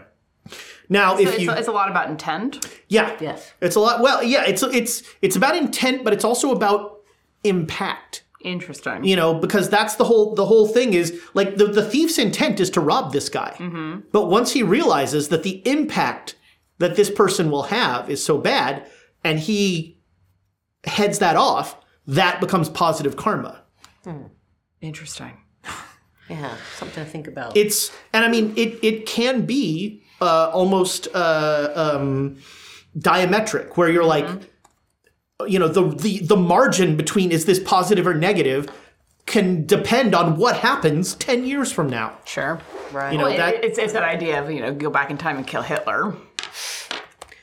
Or you collect things and give them to a museum, and people. that was that was a bad karma mark every time. That was, uh, um, but uh, but I really like that idea, and then I liked that the game had a mechanic of what was going to mm-hmm. happen with that karma. Yes. So mm-hmm. that you know the choices that you made didn't have a huge impact. Um, but it also did. Yeah. Well, and and I really like how you all reacted to you know that that scene was sort of a I, like I was I was challenged by how I was going to do that scene because you know you're all seeing different things and you're all getting a different message and and I really liked how you all reacted to and played off of your version of that. I thought that was and and sort of didn't didn't let the other what you know like you're uh, if you're seeing the, the the sort of gray bureaucratic one you're not like resentful that you not you're not seeing the white cloud until later. Well, yeah, when I heard about it later. yeah. Then you're then you're cheesed off. Yeah. Man, I you know. I mean, even even then, Gwendolyn was like, "Yeah, no, I get it." the amount of impaling that happens in unicorn polo is is off the charts. uh, they they need a new ball all the time it is uh Balls. and and I liked that uh you know that they when they took you to that heaven even though you had the best karma it was still like we're still going to kick you out you know you've still Yeah. you know it's it's just we're very nicely going to tell you you're an idiot you know Yeah. um Very and nice going to tell you that you got screwed. Yeah i mean well and that was actually the difference was if you were in the bad if you were in the the the the hell version of it you idiot what have you done? And if you're in heaven it's like we're really sorry this happened to you. We hope you'll help us make it right you know? Yeah. um i'm trying to think of uh what Any other questions? Yeah, if you've got other questions. Uh, one of the questions that didn't get asked that I'd be interested in because uh, Julie, you had opportunity to bring in a new character. Yes. Uh, very early in the stream, we were asked. Um, I've lost it. It says it has gone too far. Basically, what's the best and worst character concepts that didn't make it in? oh Oh wow! just Uh, before, I'll, go ahead. I'll, uh, let me jump in and then Yeah. you can do yours. Yeah. Because just before the stream, I brought Dr. Phil out. no Who's there is gonna- a Who's going to be uh, the new character? That- that- that's very Tell much- me about So- your mother. That's very much a rocks fall, everyone dies kind of character. really any concept thomas comes up with is the worst character concept That's it. All right. Oh yeah, no. So uh, you know what? So basically, asking about how did I pick which character, or Well, I mean, of like you, different you, you had you had a week to think about a new character Right. that you would bring in. Right. What were some of the concepts that you were thinking about? right? So I And want how did you settle on on, uh, on Archibald, On Archibald, the, the big game hunter. Um, well, I wanted to, to have somebody who had more to do, and I figured that if I was a, was a big game hunter and I was from from uh, from England and I could you know be I could be bigger, um, and I also could be able to to help scout out things because that's you know being able to, to see things and then you know you guys didn't seem like you had a lot of firepower and we had dimitri but and but yeah so i thought Not that was- asking about the mechanics. I want to know about the character. well that's the, kind the character's always more interesting than the mechanics always, always, always, always. but that's always. kind of like how I was thinking about it. To, and then, then I said, okay, what kind of, you know, that's what I said about the, the big game hunter was the kind of thing I wanted to do something bigger. Um, I, I- I did I did talk to Nick about the the uh, the the actor thing. Because we went back and forth on who was going to do that one, um, because that, I thought that would have been, you know, and I was really, I said, dude, you thought of it, you could have it, but it was the idea of going, yes, I could do anything because I know how to do this. I've done this on stage. I've done this, and oh crap, what the heck have I done? Was was very compelling to me. Um, uh, other kind of characters um, that I looked at. Um, I was trying to remember. The big game hunter was probably the very first one that I thought of. Um, I also thought of, you know, because I was trying to think of things that we didn't have yet, right? You know, things that I could bring that were, and then and something that I could go pretty quickly with. I didn't have to have a huge backstory because I knew there was only going to be a couple of, of things. And I thought the the you know people go, oh, big game hunter, I know what that is.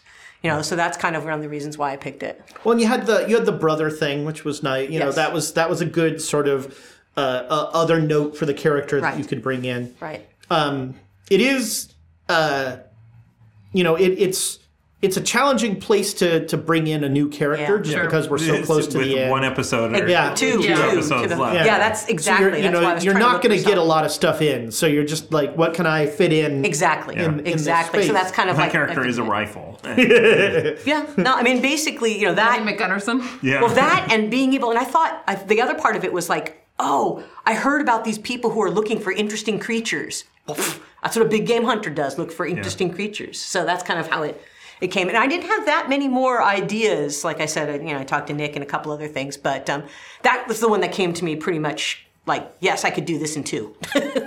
I uh, I'm always trying to like put bad ideas in Nick's head about ca- ca- characters that I think he should play. You two because- play off of each other just entirely too well for my sanity.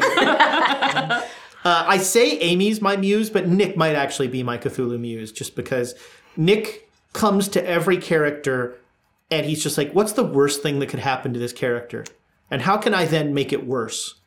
And you know, there's there's a po- like from a role playing, there's a especially in Cthulhu, there's a power in that. There's a power in in being so willing to give up um,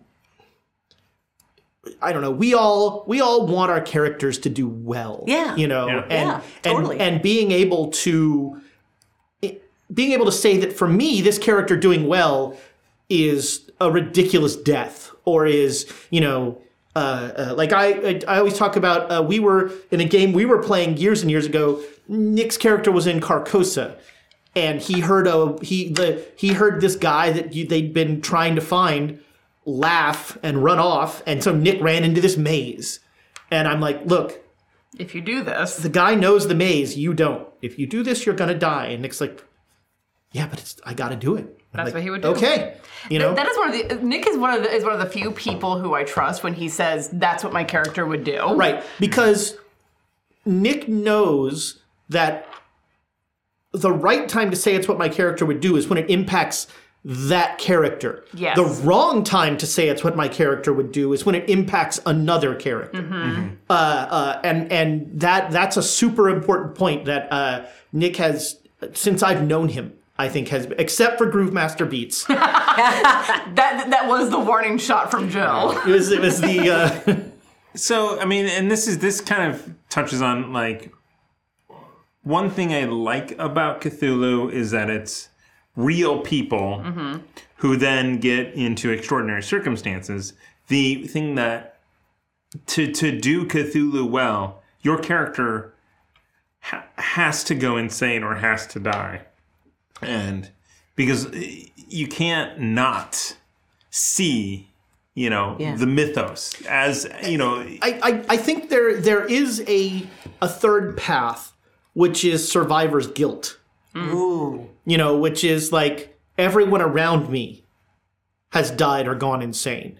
And and what is that like? There's a there's a fantastic uh, campaign um, that you know it's for Trail of Cthulhu, but I would run it in Call of Cthulhu. Uh, but the shtick of it is that 30 years ago, Cthulhu Group X saved the world, or did they? And you have to like track down these people who thought they saved the world and are now living with the fact that they didn't. You know, which kind of ties into some of the Children of Fear stuff. Yeah. yeah. Like if we if we'd gone off after after the ritual and been like, fuck Yeah. it. Yeah. Well, I I mean, if if you hadn't done the ritual, I probably would have done something where like I there would have been a second party that Tenzin found and was like they still have the horn, you know. They still have the Khatvanga, you know. So we're gonna go and and there would have been scenes with each of these people as these new poor sods these new poor sods are like, um, the guy with the peaches tells us we need a, a bone flute from you. Oh god. we all just looked at them pityingly. Right. Oh, you're the new. Oh, you. You're the new guys. Dead, Dead Boy 42 wants to know what's the difference between Call of Cthulhu and Trail of Cthulhu. Ooh. So, Trail of Cthulhu was a systematic response to uh, a game system response to what some what the the authors thought were challenges with Call of Cthulhu. Um, that I think seventh edition has cured a lot of, but you know, um, one of the old jokes was like, if you fail the roll, you know, you don't get the clue. Yeah. Uh, and you know that's if you're if you're playing with a good GM, that's not the case. You know, if you fail the roll, you're getting the clue, but yeah. um, but in Trail of Cthulhu, uh, your skills are actually pools. So, like, if I have a four in investigation, I can spend a point of investigation and I'll get a clue. Interesting. I can spend, I could also say to the GM, I'm going to spend two points of investigation. Maybe I'll get something more if I do that. Uh, sometimes it can be as transactional as the GM will say, I have one and two point clues. You know, you can decide. And so there becomes like a resource management aspect to it, which is interesting, but um, sometimes can become take you out of role playing. Um, you know, it's very much a like, um, you know, as much as D and D is, there are going to be some great scenes in between the fights. Trail of Cthulhu is there's going to be some great scenes in between the investigation. Um, you know, and and so it's sort of maybe in trying to fix one problem, it creates an, a different problem.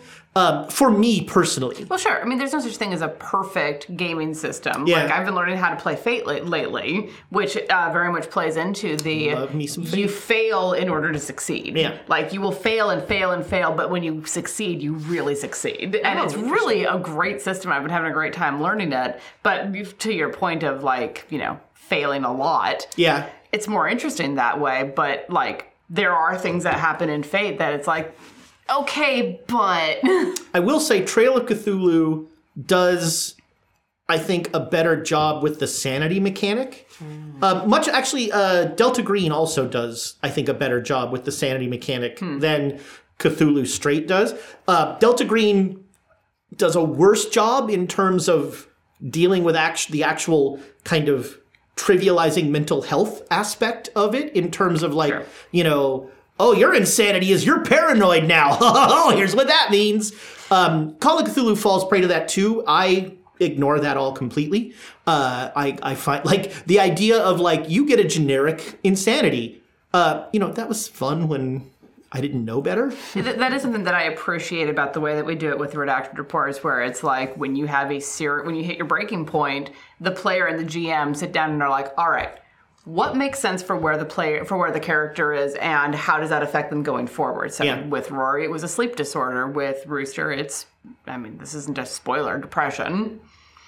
and you know i sort of have in in over the years i've just turned it into fight flight or freeze Sure. you know Yeah. and that's um and then every once in a while there'll be a longer term thing if I was afraid of mirrors. if yeah if you Yeah. got the mirrors Yeah. but Which is a kind of paranoia. yeah but what, what was that from? uh, that was from the mirror Oh, okay. because you were looking in the like you when saw you look too too often. Yeah. yeah, yeah. Right. yeah You delve too greedily and too deep. yeah.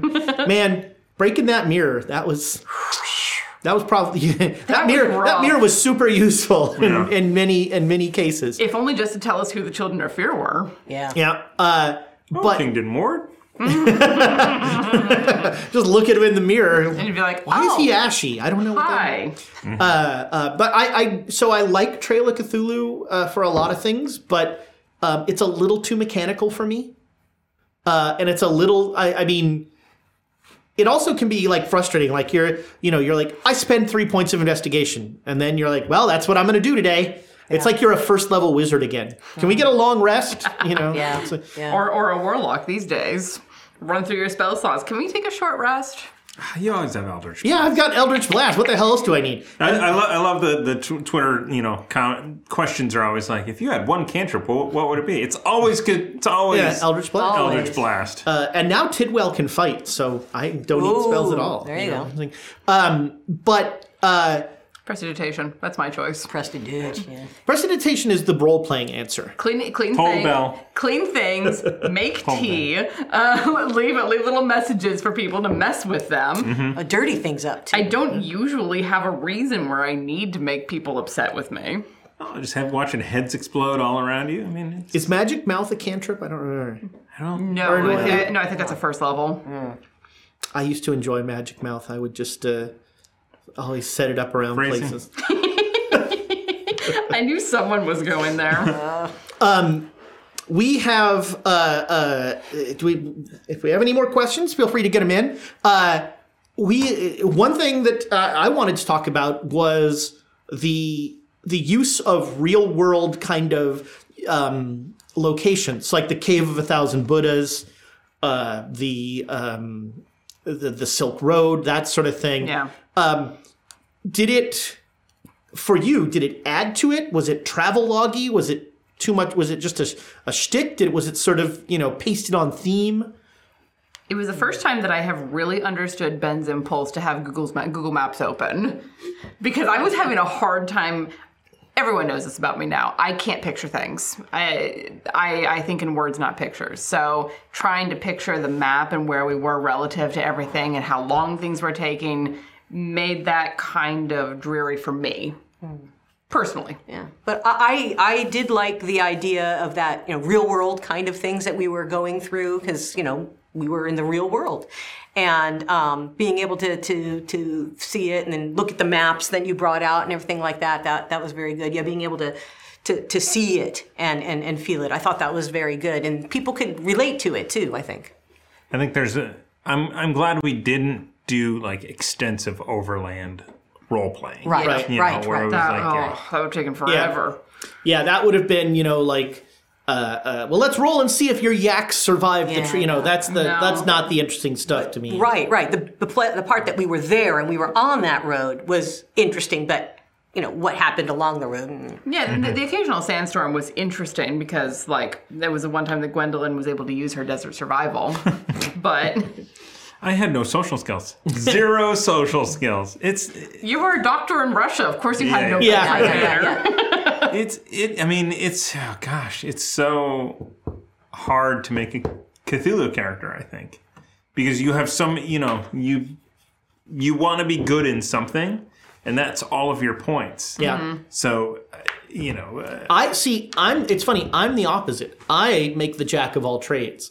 I want to be okay at everything well, yeah, because I mean, uh, because You know, otherwise you have nothing in some right. things. But I have. You know, there's a joke in Call, the Call of Cthulhu where it's like thirty percent. I like those odds. You know, and mm-hmm. Got, got a puncher's chance. yeah, you like uh, to say. Eh? you know, and so I like put a thirty in every skill I can just to like have all sorts of different things because.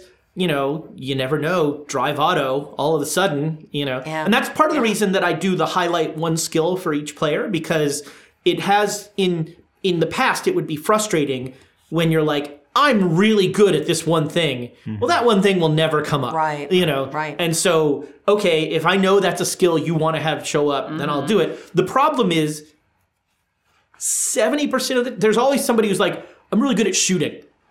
I don't think that's going to be a problem. You know? There's never been a game where somebody didn't get shot. That's going to be fine. You know, but like, I've but got a 50 in knitting needle.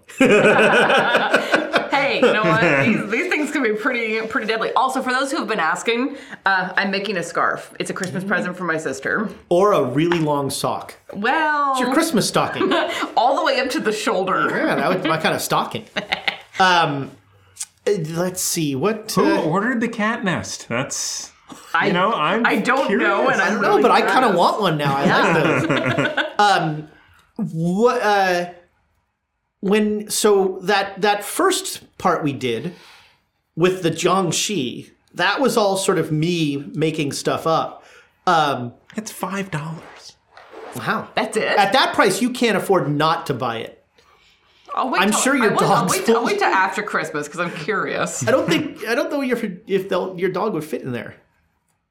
No. Oh, the small is twenty three dollars. Mm. The large is is I mean, obviously, I'm going to get the large, if only just because my cats will fight over it. seventy eight percent. Oh, The that's economy off, of scale. 70% Well, we are going into like the cyber uh, week. Yeah, yeah. Well, what they don't Cyber tell you is that the large is made of like Asbestos. Yeah. the large is the plastics that are no longer allowed to, you know, that leach out the the unfortunate things. Fourteen percent one star reviews though. That's it. What the, were they upset there weren't noodles in it? Product is much lower quality than what is shown on the photos. Stitching, What? Stitching is not the best for five dollars. False advertisement on high quality material.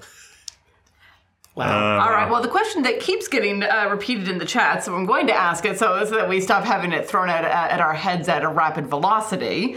Uh, how do you think your previous campaign characters would have handled the season three scenario?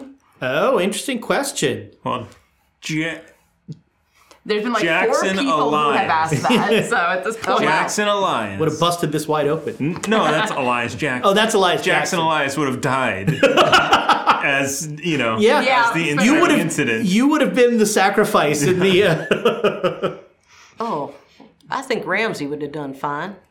Uh, Alexandria would have killed Eugene much sooner. Yeah. He would have made it maybe three episodes Yeah. before she slit his throat in his sleep. have, I wonder if you try to sacrifice an immortal monkey. Yeah. there you go. There you I go. mean, theoretically, it would work. It would just turn the sacrificer Yeah, you'd into the immortal monkey, monkey. right. yeah. Yeah. Wow. oh. Yeah. Yeah. I was trying to think if, like, you know, because, like, Joan, would have, she would have bashed everything. I love. I think my favorite part of this entire module were the chil- the uh, uh, Eugene's children because they just like created So much chaos. and well, so much chaos, but they created um, a an emotional fulcrum for Eugene because that was the first thing he cared about. Oh, yeah. You know, Oh, yeah. and that so that was and and they created emotional fulcrum for everyone else because they're terrifying. Because we hated them. Yeah. Yes. And Yes. and that you know your emotions were at direct opposites. You know where Eugene was like, no, they're lovely. You're like, you know, And Gwendolyn was like, You're calling them children. They're Yep. automatons at Yeah. best. um, and and you know I I very intentionally wanted them to know that Tenzin was wrong, mm-hmm. and so that's they were always like, don't trust the lama. You know, the the children were the first ones to say that. Yeah. Which was a big part of the reason why uh, Gwendolyn didn't trust them because it was like, We're doing this whole thing at the behest of Tenzin. Yeah. If he's wrong, then we've done this for nothing. Yeah, uh, uh, it, it, and and when so when Nick created that idea of of making those things, you know, I was just like, I think he and I had different visions of them because he like was like I pictured these weird like metallic skeletons, and he's like, I'm adding pieces on, and I was like, how does that work? I don't know. Soldering iron. Yeah, he he saw them much more doll like. Yes. I think after the the weird little. That's one of my favorite parts of this module is the little dolls that come to life in the town that are stealing things. Uh, uh early on. Yes. I, I enjoyed that part. Of. I've spent too much time around Five Nights at Freddy's. I just see the Bitty Babs and went, Nope.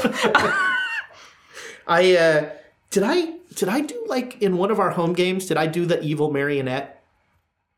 Like the guy the guy on the boat who was the I don't know. I don't know. Evil marionette's a classic. Um,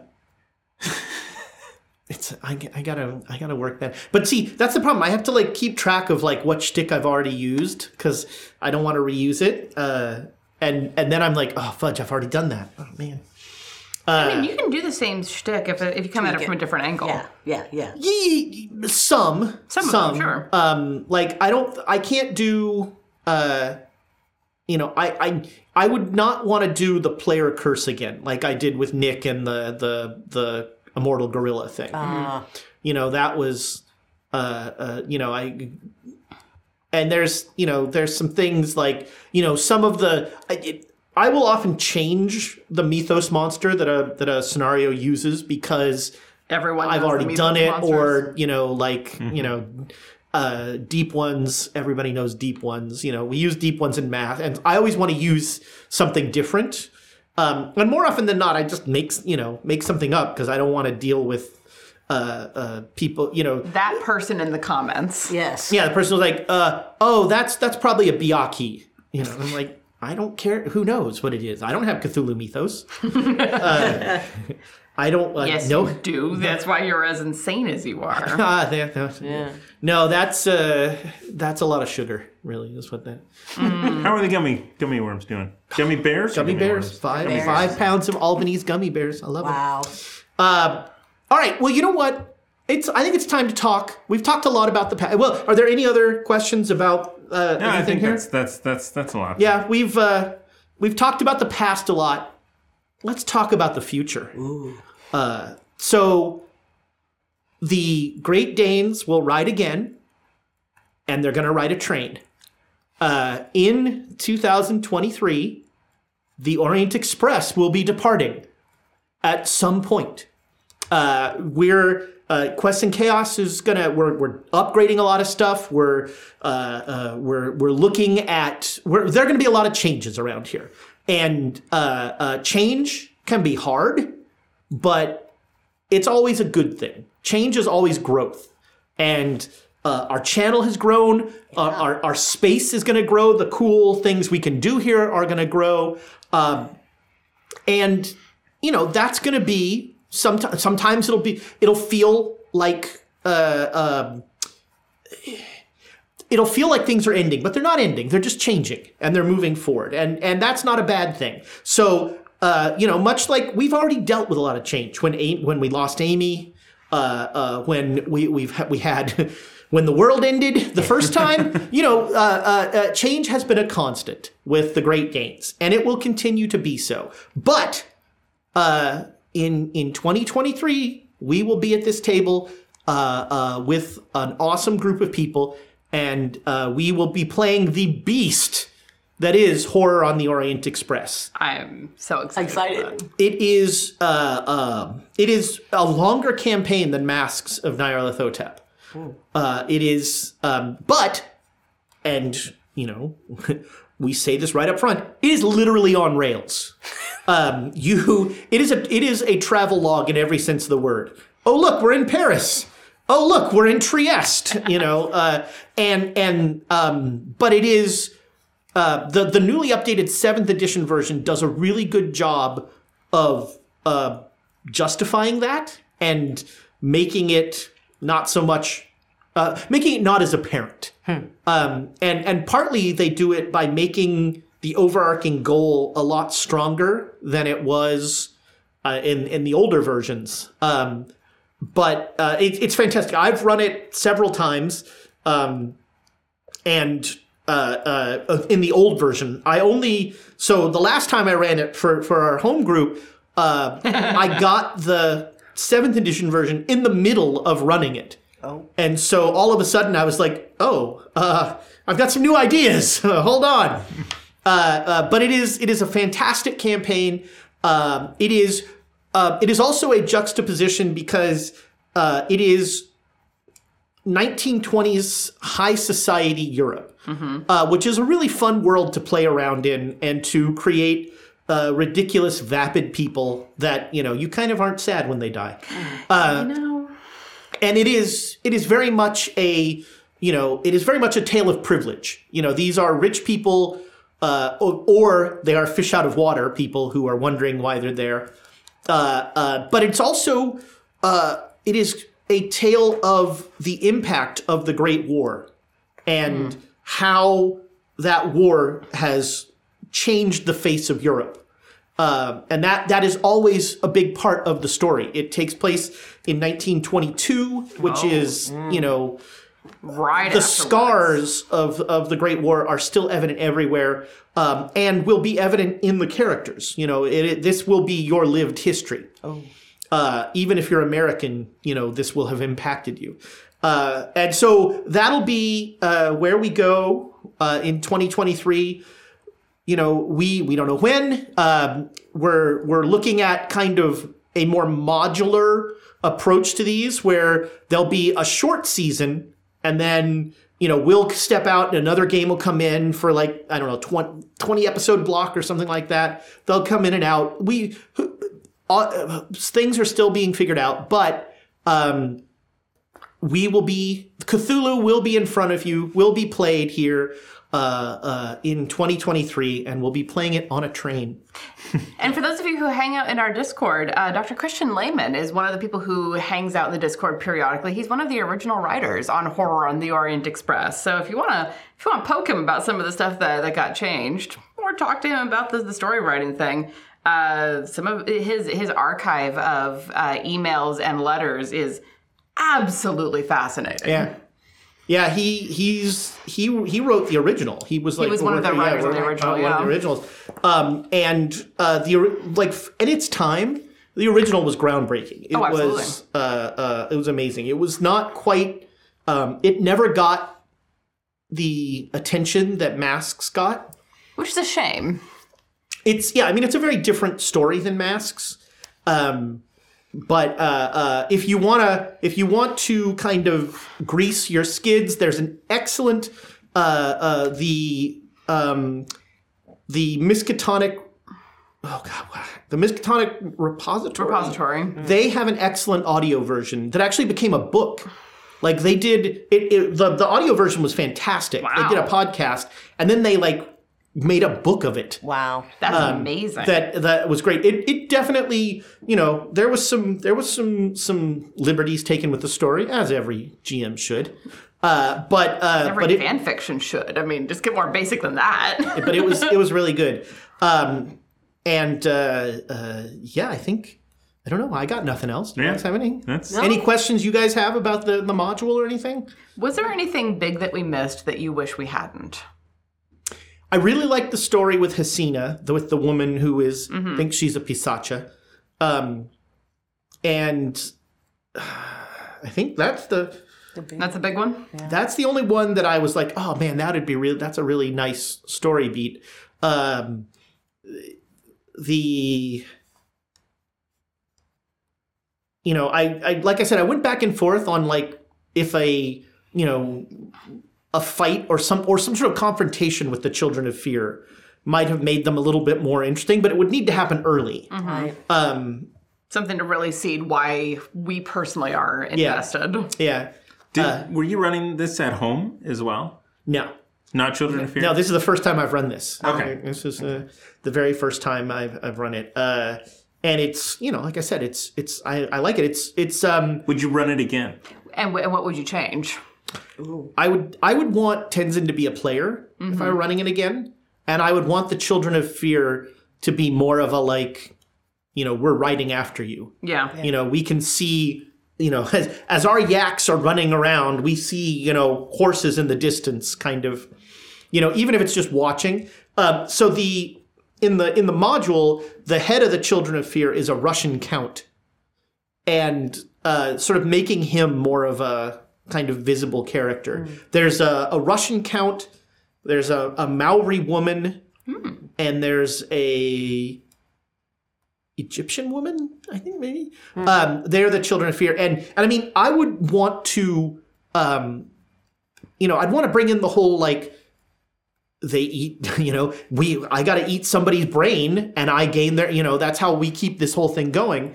Um and and you know building up their they have they have a, a whole structure they've built you know of like uh, preparing for this and and so making that kind of bring that in and making you feel like at every town there you know we're being watched and and having that be a presence there would be something that i would do differently i think Yeah, I, I th- I think that would have really helped just to be like, have a reason for doing stuff besides just Tenzin say so.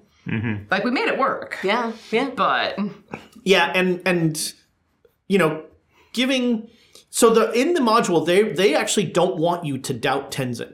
Like they tough. they well, but they go to great lengths to be like you know, uh, uh, Tenzin is almost like Poochie. Like you know, like Tenzin is awesome. You should be thinking about Tenzin all the time. And I was like, I I wanted to like give doubt to that because Yeah. I, I mean, to me, the most interesting answer in that ritual is if some people are like, "What are we doing?"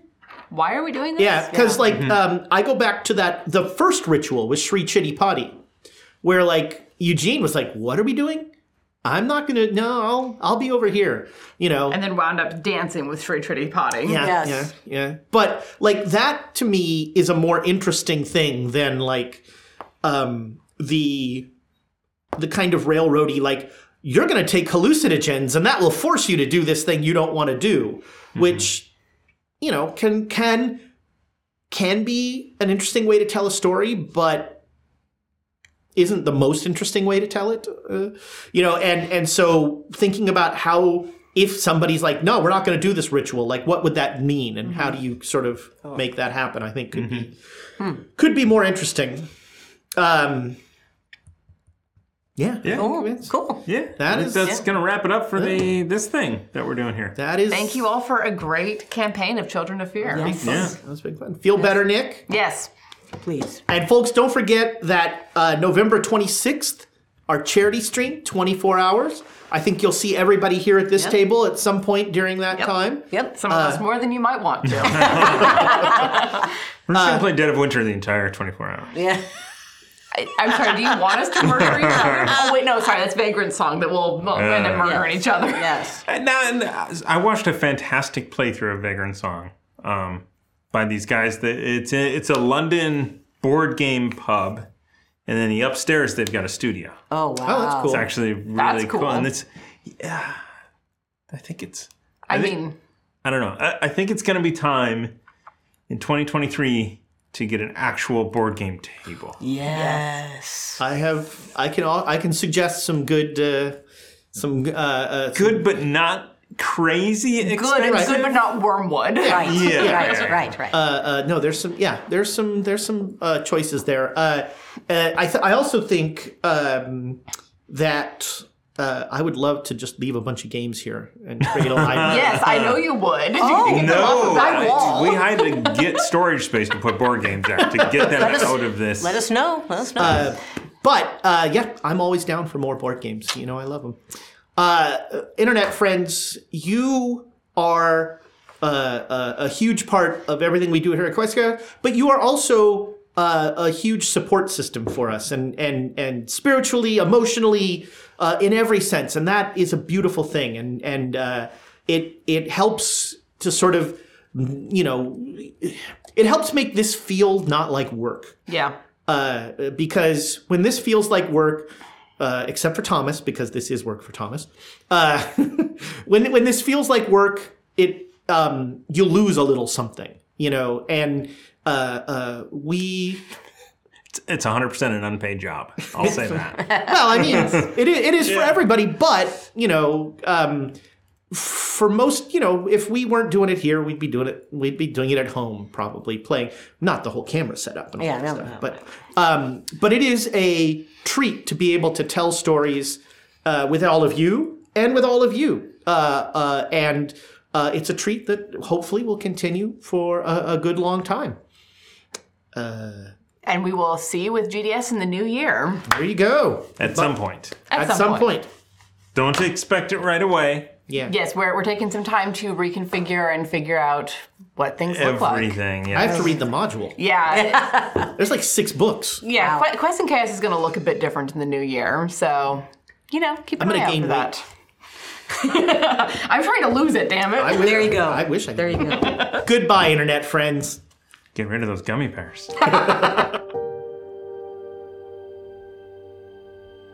Thanks for listening to the Great Dane Society playing Call of Cthulhu. Please visit our YouTube page at youtube.com slash questschaos. Leave us a rating, a review, or a comment there. We love to hear from our audience.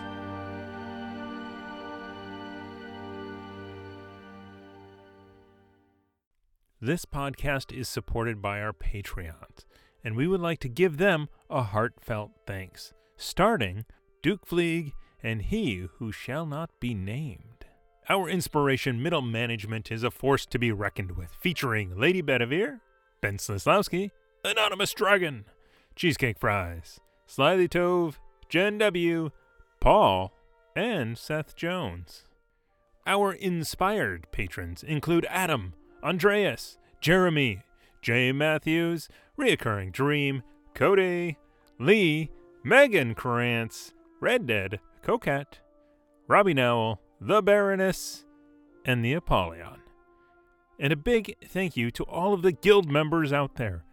It truly means a lot to us that you have joined our Patreon. Not everyone has the means to support us financially, and that is okay. If you could, please share our content with anyone who might enjoy it. Until next time, keep the chaos alive. Is that a tagline?